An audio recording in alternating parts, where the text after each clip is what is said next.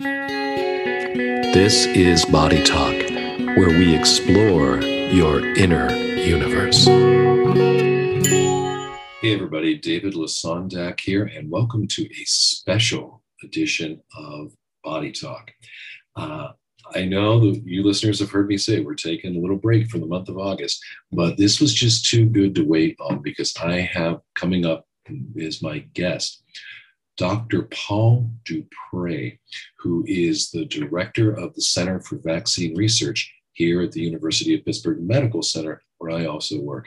And Paul is just a fantastic, fantastic guest. He got his PhD in molecular virology from Queen's University Belfast uh, in the United Kingdom.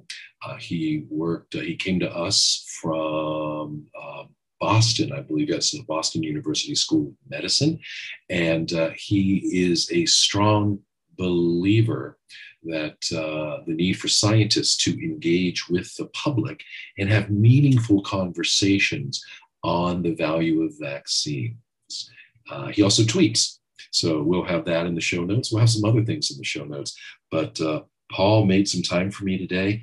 And uh, with the Delta variant on the rise and COVID kind of ramping back up, uh, this is just too important to wait till September. So I hope you all listen to and uh, share this very special episode of Body Talk with Dr. Paul Duprex.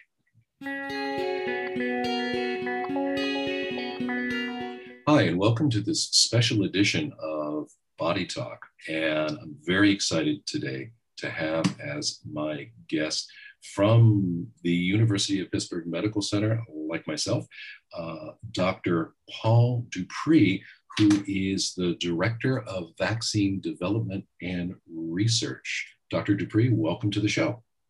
It's nice to be here. Nice to be chatting.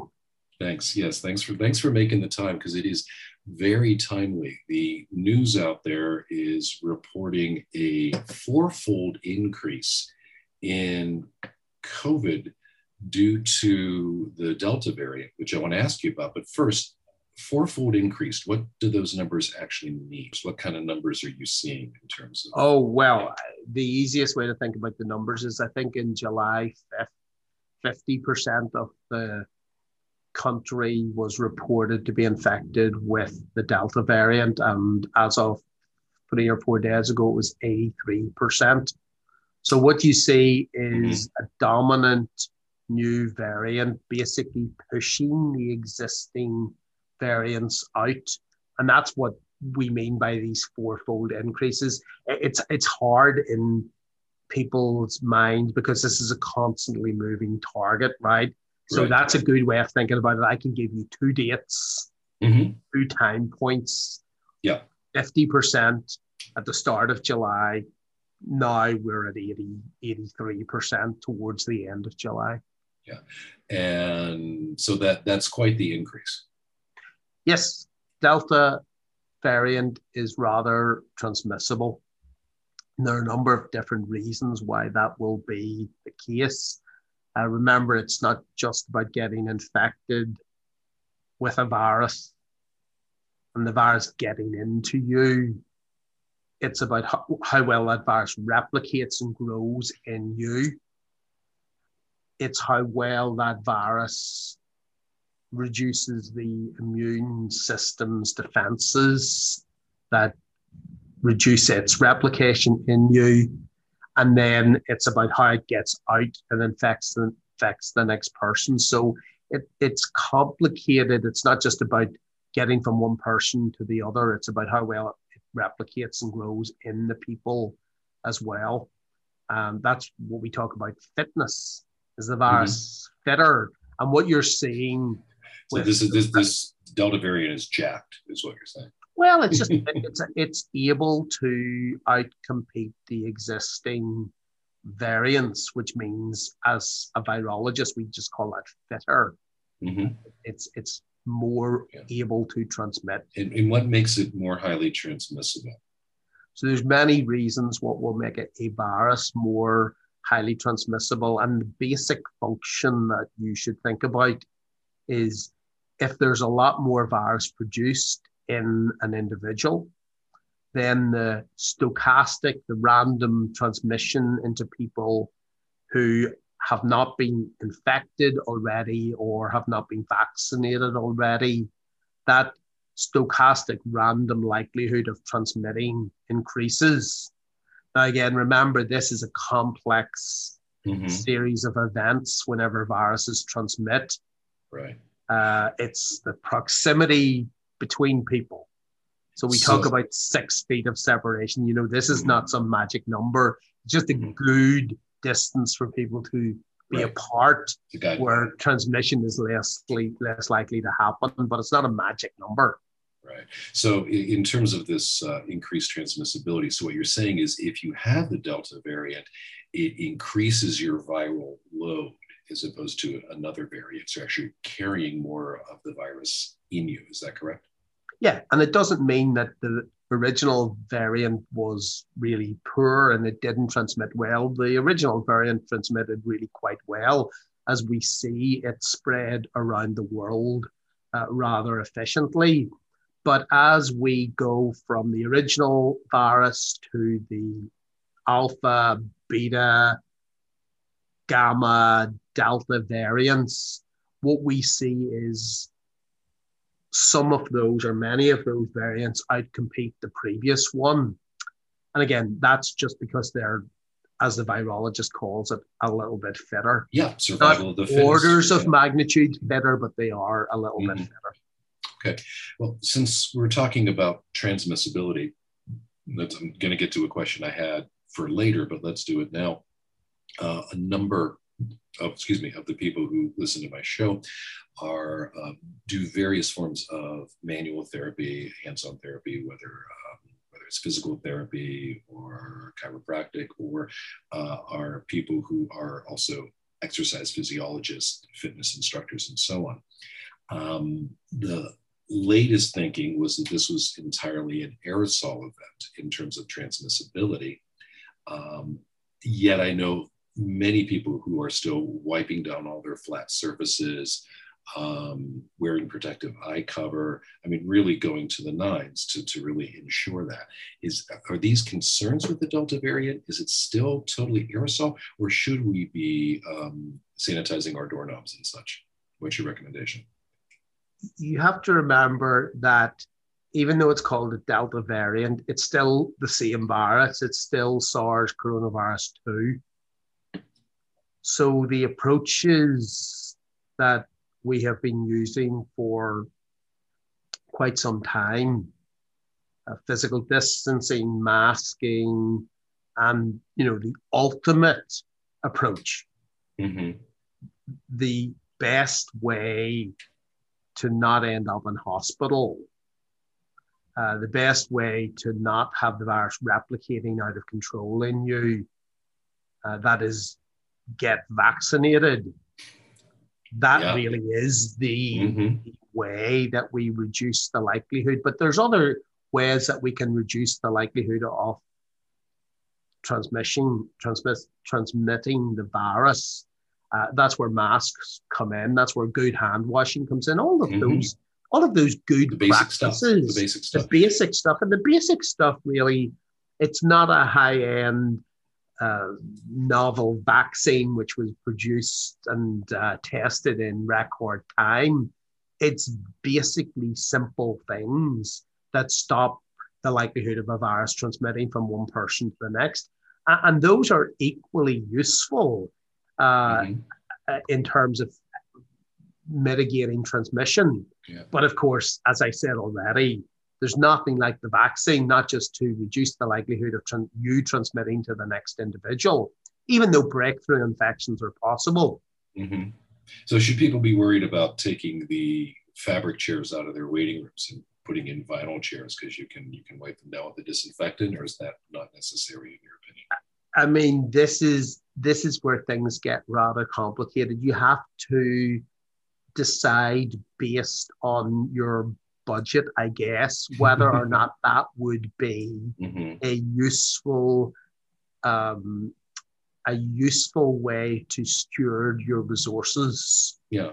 Because what we know is, and I think the Australian example is a great example, it's very, very hard, even being a big island far away from many parts of the world, it's very hard to absolutely keep an infectious disease, a virus, out of circulation. What Australia were able to do is buy a little bit of time to get people vaccinated. Um, so I think you just have to be realistic and looking at all of this risk mitigation Mm-hmm. and and basically say, yeah, if we had any amount of money, we could completely um, do everything virtually and take all the chairs out and, and Mhm. constantly be spreading spraying uh, the, the the workplace down with Clorox. Clorox. But Which but there comes a time whenever you just have Mhm. to say that you know what we cannot remove risk. We we don't live in a risk-free world. No, So therefore, you would ask the question: um, Is it more dangerous to drive to my appointment or catch SARS two from a chair as I sit waiting for the appointment? Now, I would say, although I haven't done a risk assessment, but my Mhm. common sense risk assessment says if I drive 20 miles to my appointment, sitting on a fabric chair is the least of my worries in terms of dying. Okay, that's that's an excellent way to look at it. And of course, if you're in, because I know along the whole Mississippi River there, here in the United States, um, Missouri, Alabama, Louisiana, the, the numbers there are excessively high. So if I lived in an area like that, I might look at maybe taking some of those more extreme options if I was going to continue to, to work in a work in a high risk uh, job in a high risk area. But let's go back to the most important thing, which is getting vaccinated in the first place. So, some people I know still have some confusion about what an mRNA vaccine is and how it's different from traditional vaccines. So, could you speak to that? So, messenger RNA is part of the process of information flow in the body. It's a really important bridge between the genetic material that makes us, that's called DNA, and the proteins that build us. So, the genetic material inside us is DNA, that's the genome. The genome sends through genes messages, hence messenger RNA, and those messenger RNA gets changed into the business end of biology. And the business end of biology really is proteins. Proteins have structure, proteins have function, proteins do things in your body. Proteins uh, break down the sugars in your body uh, and turn them into energy so that you can live. Proteins build our hair, uh, are part of our neurons, are Mhm. uh, integral in the cells of our body. And because viruses depend on a host, and viruses don't have all that beautiful, complicated machinery to make proteins because they're small parasites. Mhm. What a virus does is it, ca- it, it basically grabs a ride in the host.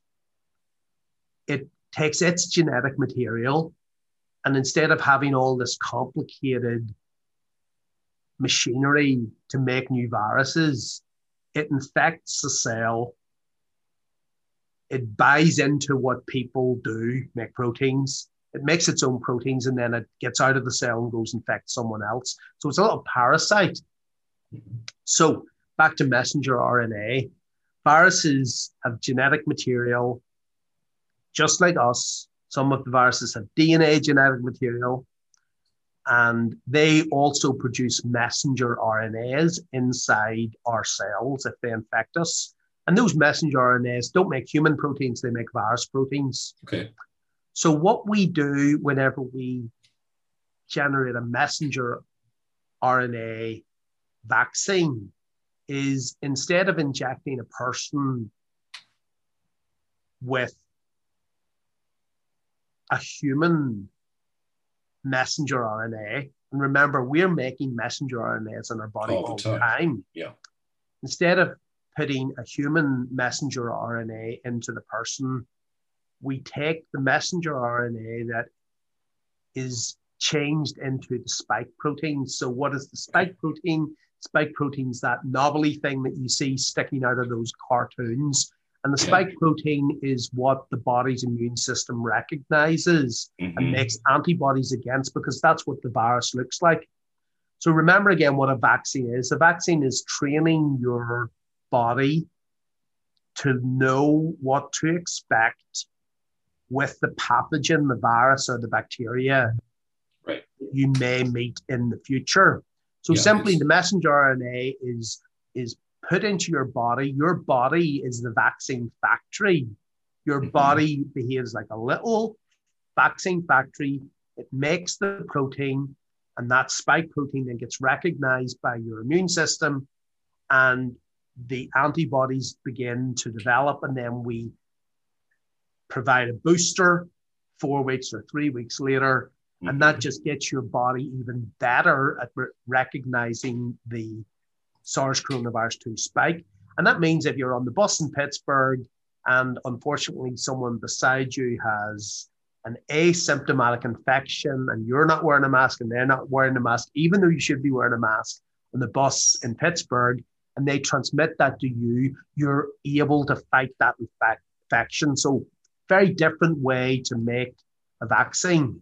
So, so in essence, it's like you're saying, okay, as opposed to giving me a tiny dose of whatever it is, like more traditional vaccines, you're saying, here's the blueprint for this spike protein. If you see this, this is what you proteins have to build. Yes. Would that be accurate? Yeah, and, and remember as well, we're still not giving a massive amount of RNA. We're giving a lot of it, but we're not giving anything like what's in in the body normally, because your body's constantly making this uh, biomolecule because your body's constantly making proteins. So even uh, though we put a decent amount in and we make a decent amount of proteins and we get a really good immune response, and those antibodies are 94, 95% able to protect us from the infection, still is a very, very small amount required to give the immune response.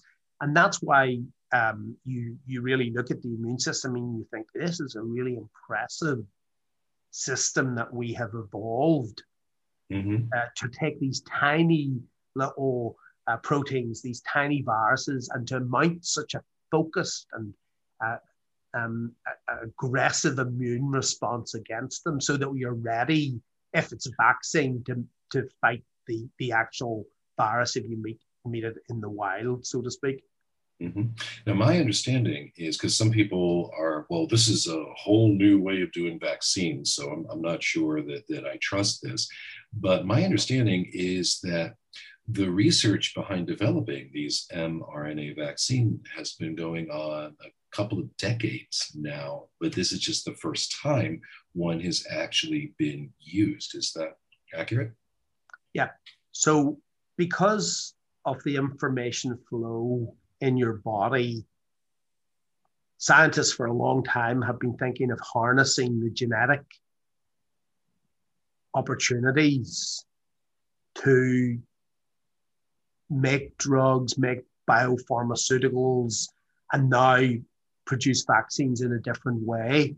So, for example, there's a massive amount of research went into DNA vaccines. Remember, I said we're made of DNA. Mm-hmm. So the idea was at the beginning, ah, if we take a DNA vaccine and we give people a DNA vaccine, because DNA gives us RNA and RNA gives us protein, this will be a great way to make vaccines. The DNA vaccines were not so exciting. Uh, they were not very efficient and they haven't been taken forward. Hmm. So therefore, what happens is, is people do the research, they pivot into the next molecule, messenger RNA. Messenger RNA really was tremendous a, a lot of uh, people in the early days never would have guessed, uh, virologists like myself, never would have guessed how effective uh, a messenger RNA vaccine would be. Uh, where did that technology come from? Well, the mm-hmm. thing about messenger RNA, it's very, very susceptible to getting broken down in your body. So there's been lots of work gone into the delivery of these RNAs. You just don't inject people with RNA because it would break down quite quickly. And if it breaks down quite quickly, then you don't be the factory that you want to be so to produce the protein. Uh, so there's a lot of research gone into co- coating the RNA with protective lipids so that it gets into your body after injection and then gets delivered to the cells in your muscles after you're uh, immunized and the proteins then are made at appreciable levels to give you this good good response. So RNA delivery is something we do in the laboratory all the time uh, in my in my research program, and a lot of people looked at RNA and said, "Yeah, we could use this to produce proteins in people, which would be potentially useful in cancer therapeutics or other in other uh, non-infectious diseases." So what I think people have to remember is, even though we've never had an RNA vaccine before, this just wasn't pulled out of the air it never could have moved so quickly if this was so new that had no one knew how to deliver it. No one knew the safety kinetics and the profile of those things which wrapped up the RNA in, in, a different arena. If it hadn't been tested and understood a little bit in animals to begin with, RNA delivery, we just simply couldn't have got to the point of getting the vaccine made, that candidate vaccine made, getting it preclinically tested in animals, number of different animal species, doing phase one, phase two, phase three, and then emergency use authorization. You couldn't have done that in less than a year if this was just some completely unknown, untested, poorly, if at all, understood modality mm-hmm. platform for putting stuff into people. Yeah. Um, vaccines are way too important. Vaccines yeah. are way too important to license or even emergency use authorize something which is is is going to cause problems in people. Yeah. No, thank you for really putting a spotlight on that because I think that's an important thing uh, for people to understand that this is not this is this is something new, but in terms of science and research, it's something that we've been working on for a long time, and the extremity of the need allowed it to get introduced in this way, and the effectiveness of the Pfizer and the Moderna. I understand is in about 90%, which is incredibly good. And it also seems, I've, I've read that for the Delta variant, it also seems to inhibit virus shedding. Is that accurate also? Yeah. So remember what vaccines do in general. We don't even need to think about the variants, just think about SARS 2. We know that vaccines reduce the key wish, which is the likelihood that people will end up in hospital and die. So that's the big win with the vaccine. Big win takes uh, the lion's share, 99.5% of people out of hospital. It's really impressive what it does. Now, it doesn't stop us being infected. This is why we have these breakthrough infections in people who have been vaccinated. But even if we get this breakthrough infection, and even if we have a variant like, as you said, the Delta, which is a little bit better at replicating, it still reduces the overall amount of virus produced in a person yeah, because you've got the immune system that can fight against it. Now, then back to this stochastic random transmission. If it keeps you out of the hospital, keeps you out of intensive care, um, but you can still get infected, but you don't produce as much virus, then the likelihood of you transmitting it to the next person is much, much lower. And again, it's not zero, right. but it's much lower. And again, it's also context dependent. So, for example, if you're living in a place where the vaccine uptake is very, very low, you're more likely as a person who has been doubly vaccinated, who is a little bit infectious, you're more likely to run into somebody and then see that infection. And if that person right, so that that ups that ten percent that you could still get it because of yes. your environment is more toxic. Yes. Yeah. So this is where you have to understand that vaccines is not just about you, right? Mm-hmm. If it was just about you and you were protected and you didn't end up in hospital and you didn't get infected, then that would stop those chains of transmission. But the more people who are vaccinated, the less likely that virus is going to be circulating in the community. And there are some people who just can't be vaccinated. There's people at the minute, sure. well, some of the kids, right? Yeah, it's not kids, people with uh, auto autoimmune conditions, diseases, people who are immune suppressed. You know, there's people who yeah. can't get vaccines. So what we want to try to do as a socially responsible um, society is we want to try to look after the weaker people who can't have the luxury of getting vaccinated.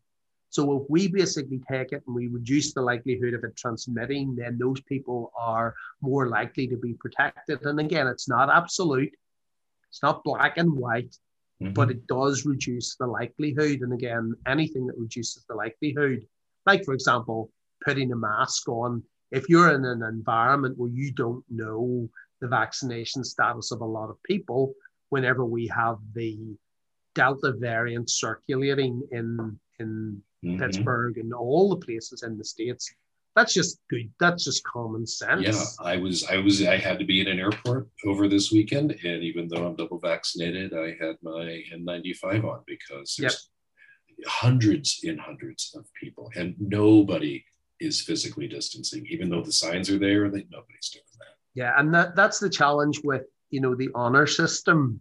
Um, you you have to trust people. You do. Um, and if if if the honor system, which if you look at the CDC's guidelines, the CDC's guidelines are guidelines. You can interpret them um, tightly or loosely and if you want license to do whatever you want, you can use the CDC's guidelines pretty much to give you the license to have a large group of people inside with unknown vaccination status.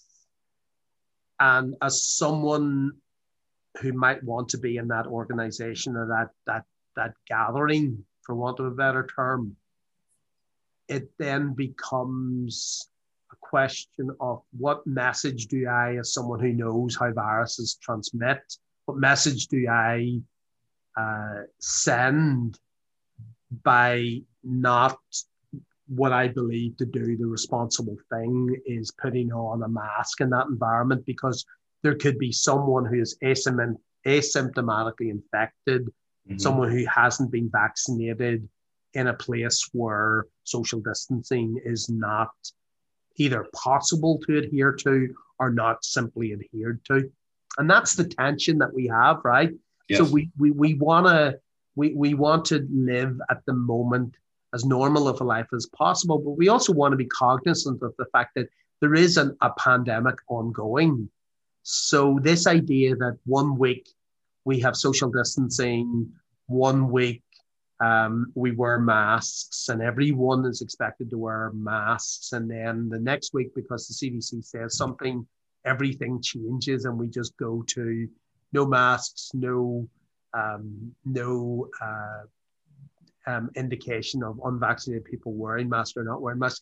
It, it, it seems to be a little bit, um, a little bit uh, extreme it's added to the confusion for sure. Yeah, it seems to be a little bit too much. Now, whenever we get to the point where a large number of people can be in, can be vaccinated, then you begin to ask the question: How much burden does society have to bear for people who are anti-vaccine, right? And there's a big spectrum here, and I think you have to be really careful when you think about people who don't want to be vaccinated. Mhm. Um, there's people who don't want to be vaccinated ever, Right. but that's not the no. That's not the majority of the, Yeah, they're definitely the outliers. there, there's people who want there- there's people in life i'm sure you know them in your family who Mhm. are whenever something new comes along they're the first people to Yep. get an iphone right they want the iphone 12 before Mhm. the iphone 12 has been even invented or created right right. and there's people in your family who are like yeah this is fine i'm not there's just people Yeah, are I got my six. I'm good with it. yeah, yeah, Mhm, and that's that's a way of thinking about the vaccines as well. And and neither of those people are essentially wrong. You've just got people who are pushed forward, like to get stuff done, just like to jump in. And there's just other people in life who are a little bit more cautious, have a little bit more questions. They're not anti, they Mhm. just like to understand Exactly. understand a little bit more and they just don't jump in. And I think we have to be really careful in our conversations about are you vaccinated or are you not vaccinated? I think we have to be really careful and respectful in the way we, as a community, scientific community, public health community, talk, talk to folks like that. Um, because they have questions and those questions should be answered. You should not consider those people um, are not Exactly. There, there's a whole are not genuine in their questions. Yeah, that Mhm. they're not genuine in their questions. And I think that then that's where the media, podcasts like yours, yours, scientists like me, public outreach uh, Mhm. matters rather than just basically demonizing or throwing everyone into the well, you're not vaccinated. Um, so you're obviously Therefore, not vaccinated. I think that's rather other simplistic. Yeah. It is. It is. Uh, what would you say to somebody who is one of those uh, more cautious people who feels, okay, I, I'm not gonna, I'm not gonna do this till the FDA says it's okay. Mhm. And um, do you do you think that that's actually been a barrier to getting more people vaccinated? That they seem to be slow walking this, and why is that happening? That's I think three questions. Um, so what would I say to that person? I would say I can I understand that you might want to only take a licensed, a fully licensed vaccine. What I would say is just be careful where you go if you've taken that decision because the Delta variant is is not a joke. Um, and I don't know what television stations you watch at the moment, but I think more and more what we're getting to see is folks who, for some either really spurious reasons, you know, people who just believe that Bill Gates was trying to microchip them, right down to I'm not sure about It's, this. it's called your Maybe- cell phone. maybe it's uh yeah maybe it's uh um maybe there's a, an issue with sterility or what happens if i have um, been treated for um for cancer and i'm taking tamoxifen or something like that right there's Mhm. people with really good questions Yeah. there um i think that you should be you should be um if if you're in that group of individuals you should just be a little bit careful because as we see folks come on the news who haven't taken vaccines for a wide range of reasons and they have got infected with SARS-2 and have had COVID and have been in the hospital. I just find that I'm seeing a lot more people in the mainstream media who virtually look as if they have PTSD, having seen death in front of them, having seen their daughter and their wife, and having been for 14 days in, in a really serious uh, condition, those people realize why they maybe should have got vaccinated. So I think as more of those folks say, you know what, I wasn't stupid, I just did it for this reason and I didn't take the vaccine, and maybe I shouldn't have wa- gone down that that that insidious trail on Facebook that one click leads to another click leads Right. to another click leads to another click, and you end up in super bad places very quickly on the internet Yes, where the, the information is not valid. You know, and, mm-hmm. and, and I think that those are the people who I admire who are able to say, you know what, I didn't make a good choice. And I think that that will help bring some of the cautious individuals uh, along the road to taking the vaccines. You know, again, remember, medical science has no interest in licensing something that's not safe. Right. It just doesn't make any sense. These are big companies with many other products, Mhm. and Johnson and Johnson or um, Pfizer or Moderna, they don't want to put their name to something that is unsafe, right? Because they want to do more than COVID vaccines.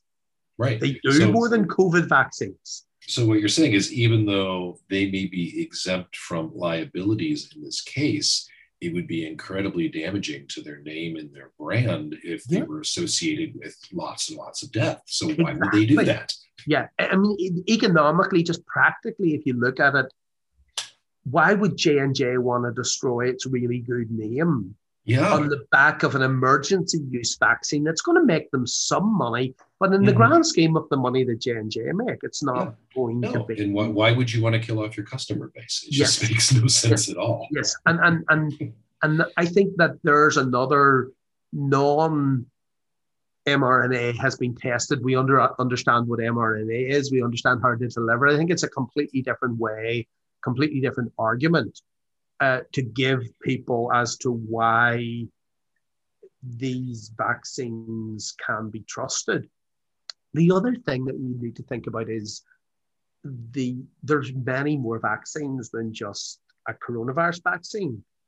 And if we as a society and as a government and as an FDA license or give emergency use authorization to something that is that is not well rigorously tested using all of the standard approved ways to test a vaccine, and something really major goes wrong because something was not done well, that's going to undermine people's confidence in the papillomavirus vaccine and the measles vaccine and the mumps vaccine and the rubella vaccine and the shingles vaccine and the um, flu vaccine, right? And all of those vaccines reduce the burden of disease so much that again, it would be very illogical for the government to undermine all of those vaccines on the back of a SARS 2 vaccine for, Right. for COVID 19. It, it just doesn't make an awful lot of sense if you think it through.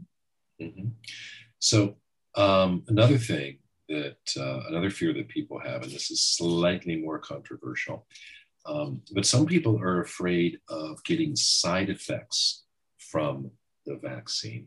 And uh, there's there's again a lot of uh, interesting chatter out there about that sort of thing. And as we were talking earlier uh, before the show, correlation is not causation, but um, there this is actually being monitored to see if this is legitimate or not. Is that correct? And where is it being monitored? And how could somebody participate with uh, gathering that data? So, what you have to remember is clinical trials are big, but they're not enormous. So we start with phase one clinical trials, maybe hundreds of people. Phase two clinical trials, uh, thousands of people. Phase three clinical trials, 40,000 or so uh, individuals. And then we get this emergency use authorization. But the oversight of vaccine adverse events doesn't stop at that point. After a vaccine is licensed or after a vaccine is given emergency use, it gets given to millions of people. And, and there's an awful lot of people who have had the SARS 2 vaccines. And there's a system in place called the uh, vaccine adverse event reporting system. It's run by the CDC, and anyone can submit a report to that system. General, general public individual who will say, um, let's start at the easy place. Um, my arm was really sore and I had a, such chills and it lasted for two days, right? Mm-hmm. That was me whenever I got vaccinated. I could report that as an adverse event to that system. And the people who are looking at the system would say, yeah, um, that's really interesting. All of those things were seen in the phase one and two and three clinical trial, right? So they know that that's just the normal reactogenicity where my body is showing that it's actually making antibodies, it's responding to that foreign object which is being injected into me. And the vaccine is doing, which is the vaccine, what the vaccine should do, which is generate antibodies in me.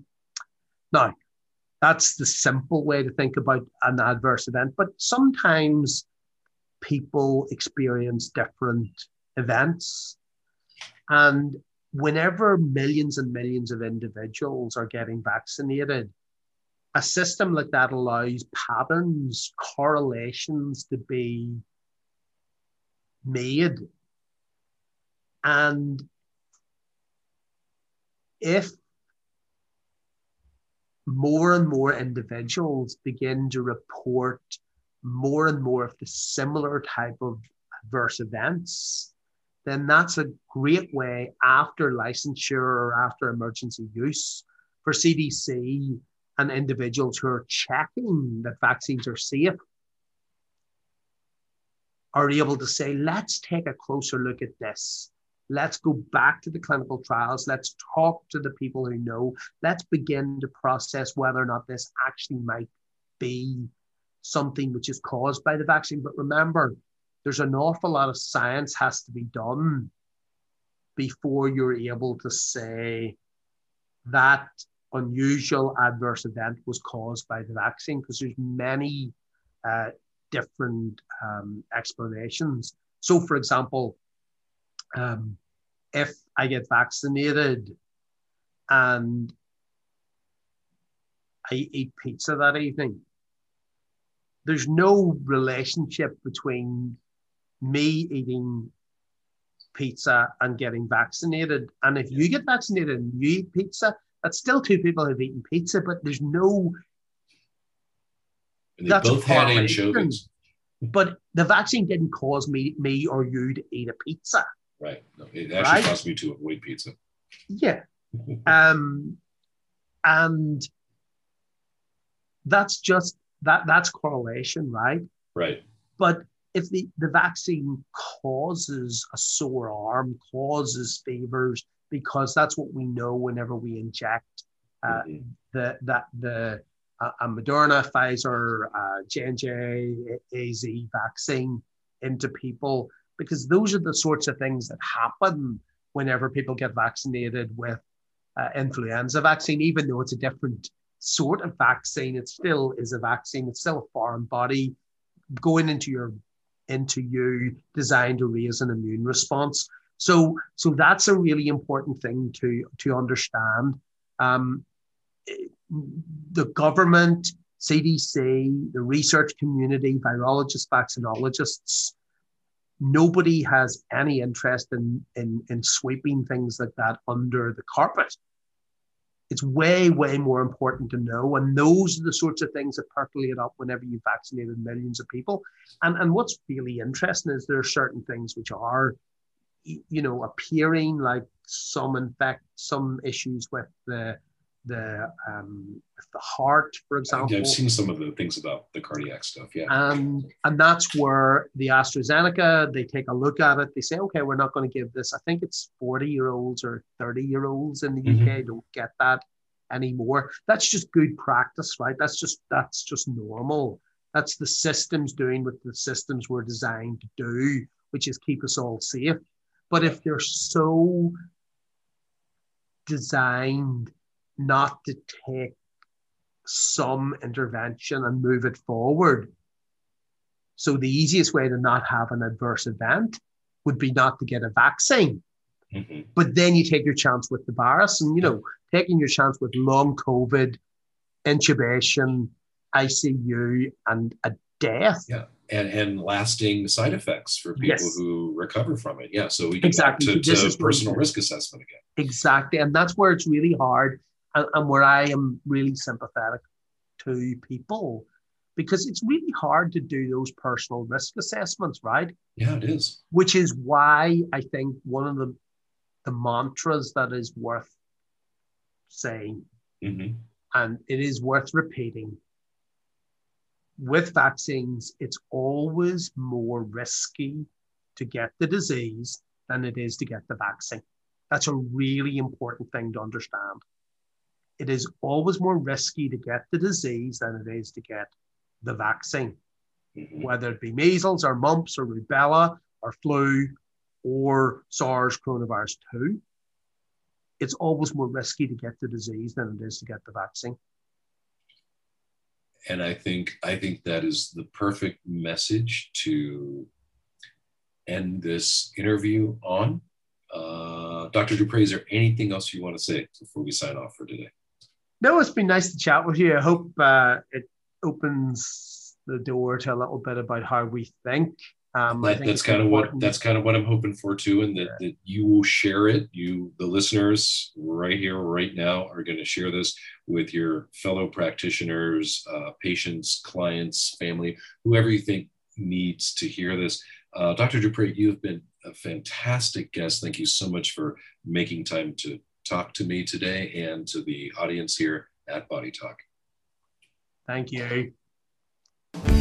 That wraps it up for this episode of Body Talk. I'm your host, David Lesondak. Thank you so much for listening. Just a reminder, we're on summer hiatus until September, but I will be dropping some special episodes and tidbits throughout the month of August. Not going to leave you hanging, just like this episode. Remember, if you enjoyed it, shared it, if you have comments, questions, suggestions for shows that you'd like to hear here on Body Talk, you can DM me via social media.